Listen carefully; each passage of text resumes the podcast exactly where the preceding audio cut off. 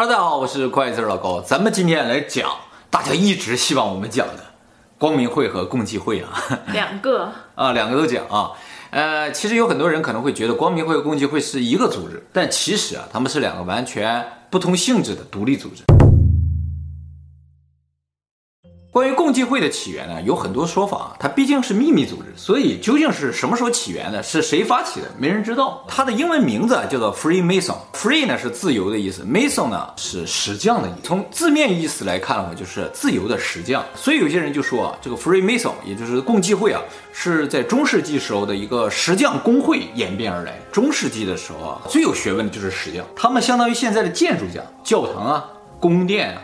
啊，人们的建筑啊，全都是由石匠来建。工程师。对对对，所以石匠的社会地位是非常高的。而且呢，石匠这个手艺啊，他们代代相传是有非常严格的规矩的，而且是秘密进行的。那么欧洲这些贵族啊，呃，他们对石匠就是又爱又怕，哦，因为他们住的宫殿都是石匠建造的。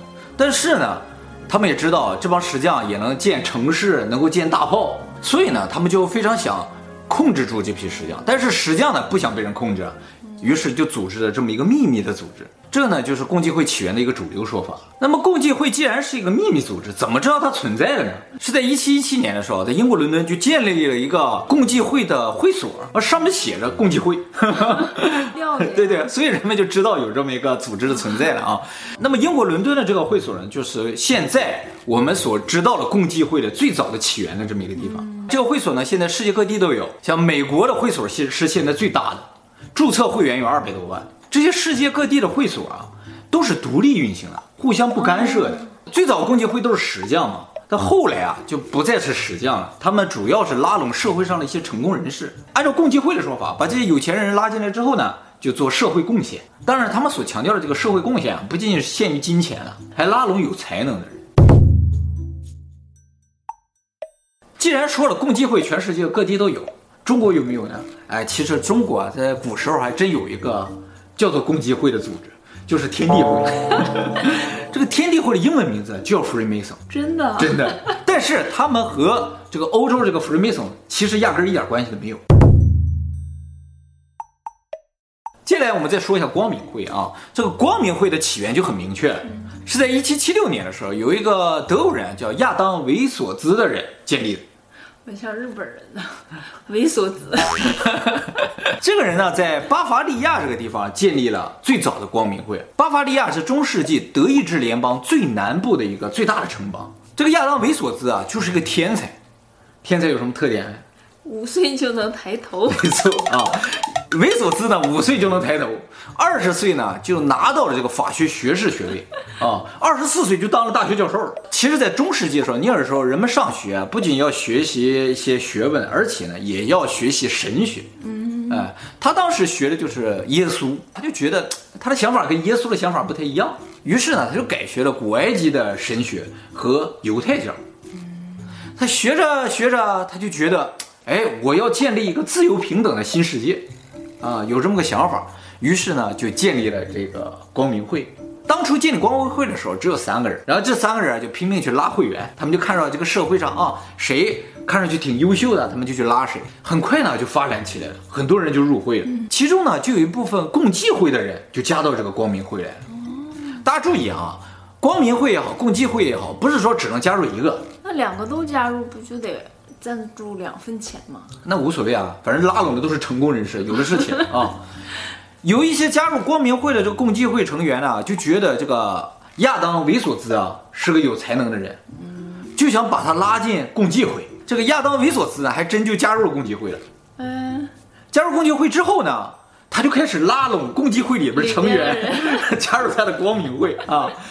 当然了，他拉拢的时候呢，肯定是主要选择有钱的啊贵族。结果时间一长吧，就形成一个什么状态呢？共济会有很多人，嗯，而共济会里边这些有钱有势的人啊，都是光明会的。确实是个天才。哎，可以简单理解为，共济会呢是一个非常大的组织，而光明会是这个共济会里边的精英啊、尖端人士组成的。领导班子。哎，没错。哎，当然了，也有一部分光明会人他不是共济会的。啊，也是有的，所以这个关系是比较复杂的。那那共济会里的人应该以能进入光明会为荣吧？正因为如此呢，很多人后来就主动想要加入光明会啊，这个光明会的势力就越来越大了，而且想加入他们都是有钱有势的人啊，都是一些贵族啊。这就让这个当时的罗马教廷还有政府，他就感觉到危机了。在任何的时代啊，秘密组织都是不被允许的。虽然你说你秘密的干好事儿，但是我知道你在干什么。你要是一旦团结起来要反政府怎么办？所以呢，就开始镇压这个光明会。这光明会的成员呢，就很多就开始隐姓埋名。这个亚当·维索兹也跑了。光明会呢？是由一个叫做鲁西法基金的这么一个基金组织运作的。这个基金会呢，坐落于纽约市联合国广场六百六十六号。而且这个基金会啊，是联合国教科文组织的一个常驻机构。那么现在光明会里最主流的这个派系啊，信奉的是卢西法。卢西法在我们以前视频提到，就堕落天使卢西法。哦，他们就会想，神建立的这么一个世界，为什么会变得越来越混乱呢？我们要改变这个世界，就要信奉反神的人。所以呢，他们就信奉路西法。路西法是撒旦的原名，撒旦还是神的时候叫路西法，后来变成堕落天使了之后，他就变成了撒旦。所以呢，光明会啊，他信奉的是撒旦，给人的印象就是邪恶的这么个印象。哎，但实质上他们的宗旨呢，就是建立一个新世界。哎，那么这个基金会的钱从哪来呢？我们就要提到一个非常有钱的家族了，叫做罗斯柴尔德家族。这个是个犹太家族。现在世界上大家听到的有钱人，比如说比尔盖茨啊，也亚马逊的总裁啊，啊，都都很有钱嘛。其实这些人啊都没有这个罗斯柴尔德家族有钱，他们隐富，就是你根本就没听说过这些人。但是世界上大银行后面都是他们。据说当初这个德国纳粹啊，去打这个犹太人，目的就是为了罗斯柴尔德家族的这些财产。那么说到这儿的话，我们就不得不提到犹太人。呃，大家对犹太人的印象就是犹太人很会做生意，非常有钱啊、那么犹太人为什么会做生意？为什么有钱？其实犹太人一开始和我们没什么区别，他们住在现在以色列那个地方。但是呢，有一天，古罗马帝国就把以色列这个地方给侵略了，犹太人呢就殊死反抗，结果招来的是更血腥的镇压。古代的时候打仗只有一个目的，就是占领土地。犹太人呢就流散到欧洲各地去了。在那个时候啊，农民是非常崇高的职业，经商是非常低贱的职业。他们这些流散到各地的犹太人啊，就受到当地人的歧视，逼着他们去经商。后来随着时代的发展，欧洲也开始兴盛商业，那原先种地的农民啊，也都开始经商了。但是他们肯定干不过已经经商了上千年的犹太人，欧洲人又看不过去了，说凭什么你们这些原先低贱的人现在这么有钱，又开始镇压他们。所以犹太人的命运是非常悲惨。但是他们不断的被驱离，不断的没有土地，就造成他们始终没有归属感。他们所有信念的根源只有钱，有钱就有稳定的生活，没钱他们什么都没有。所以现在犹太人有了钱之后呢，在以色列那个地方复国了。几千年前你们把我们赶出去了。让我们流离失所，我们通过经商挣了这么多钱，我把地买回来。以色列复国了，大部分土地就是这个罗斯柴尔德家族买的。你说他多有钱啊？关于光明会和共济会的标志啊，有很多啊都混在一起了，就是你也搞不清它是光明会的标志还是共济会的标志。哎，比如说六芒星，有些人说六芒星是共济会的标志，有些人说是光明会的标志。还有六六六，六六六呢，其实更倾向于是。光明会的标志，因为光明会啊是信奉撒旦的，撒旦的标志是六六六，是共济会而不是光明会的一个非常明确的标志啊，就是中间写个字母 G，上面一个圆规，下面一个方矩，这个标志呢是共济会的标志，而不是光明会的标志。为什么是个方具和圆规呢？是因为说了嘛，他们是石匠，这些都是石匠的工具。这个美国跟共济会也好，跟光明会是有很大关系的。这个美元就体现出来了啊！大家可能也都看过，美元的背面有一个金字塔。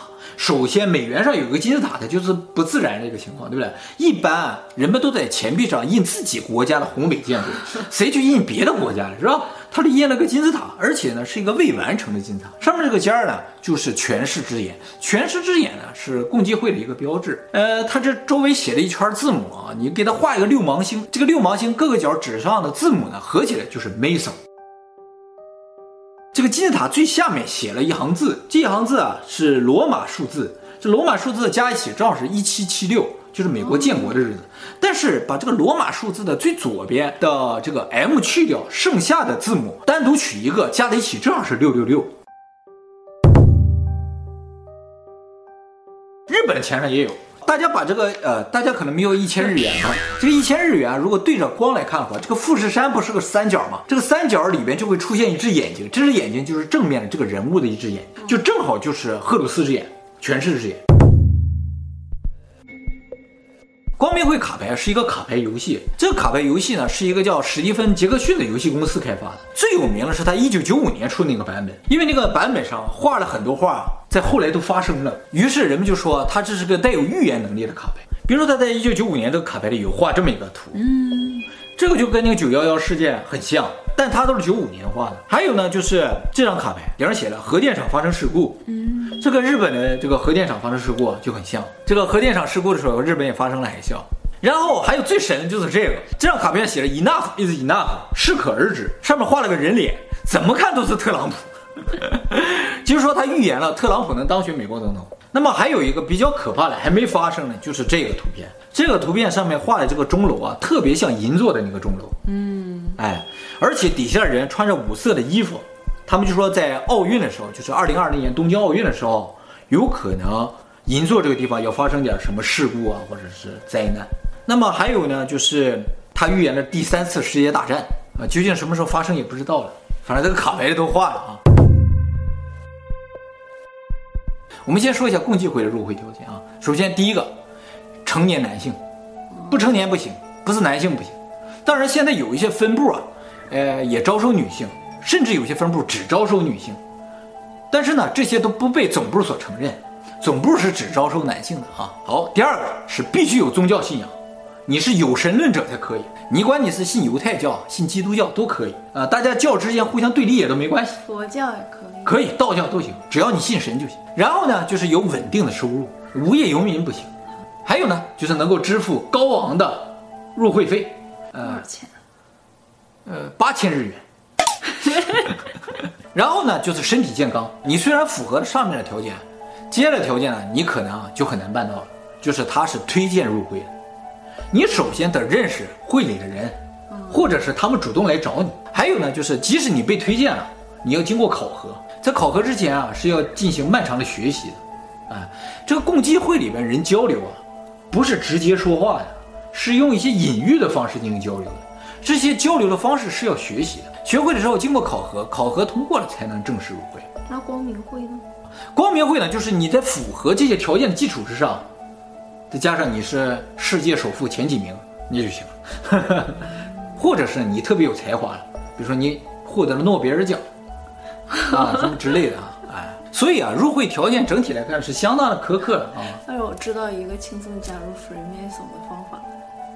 怎么加入？左脚刻反复，右脚刻清明。天地会啊！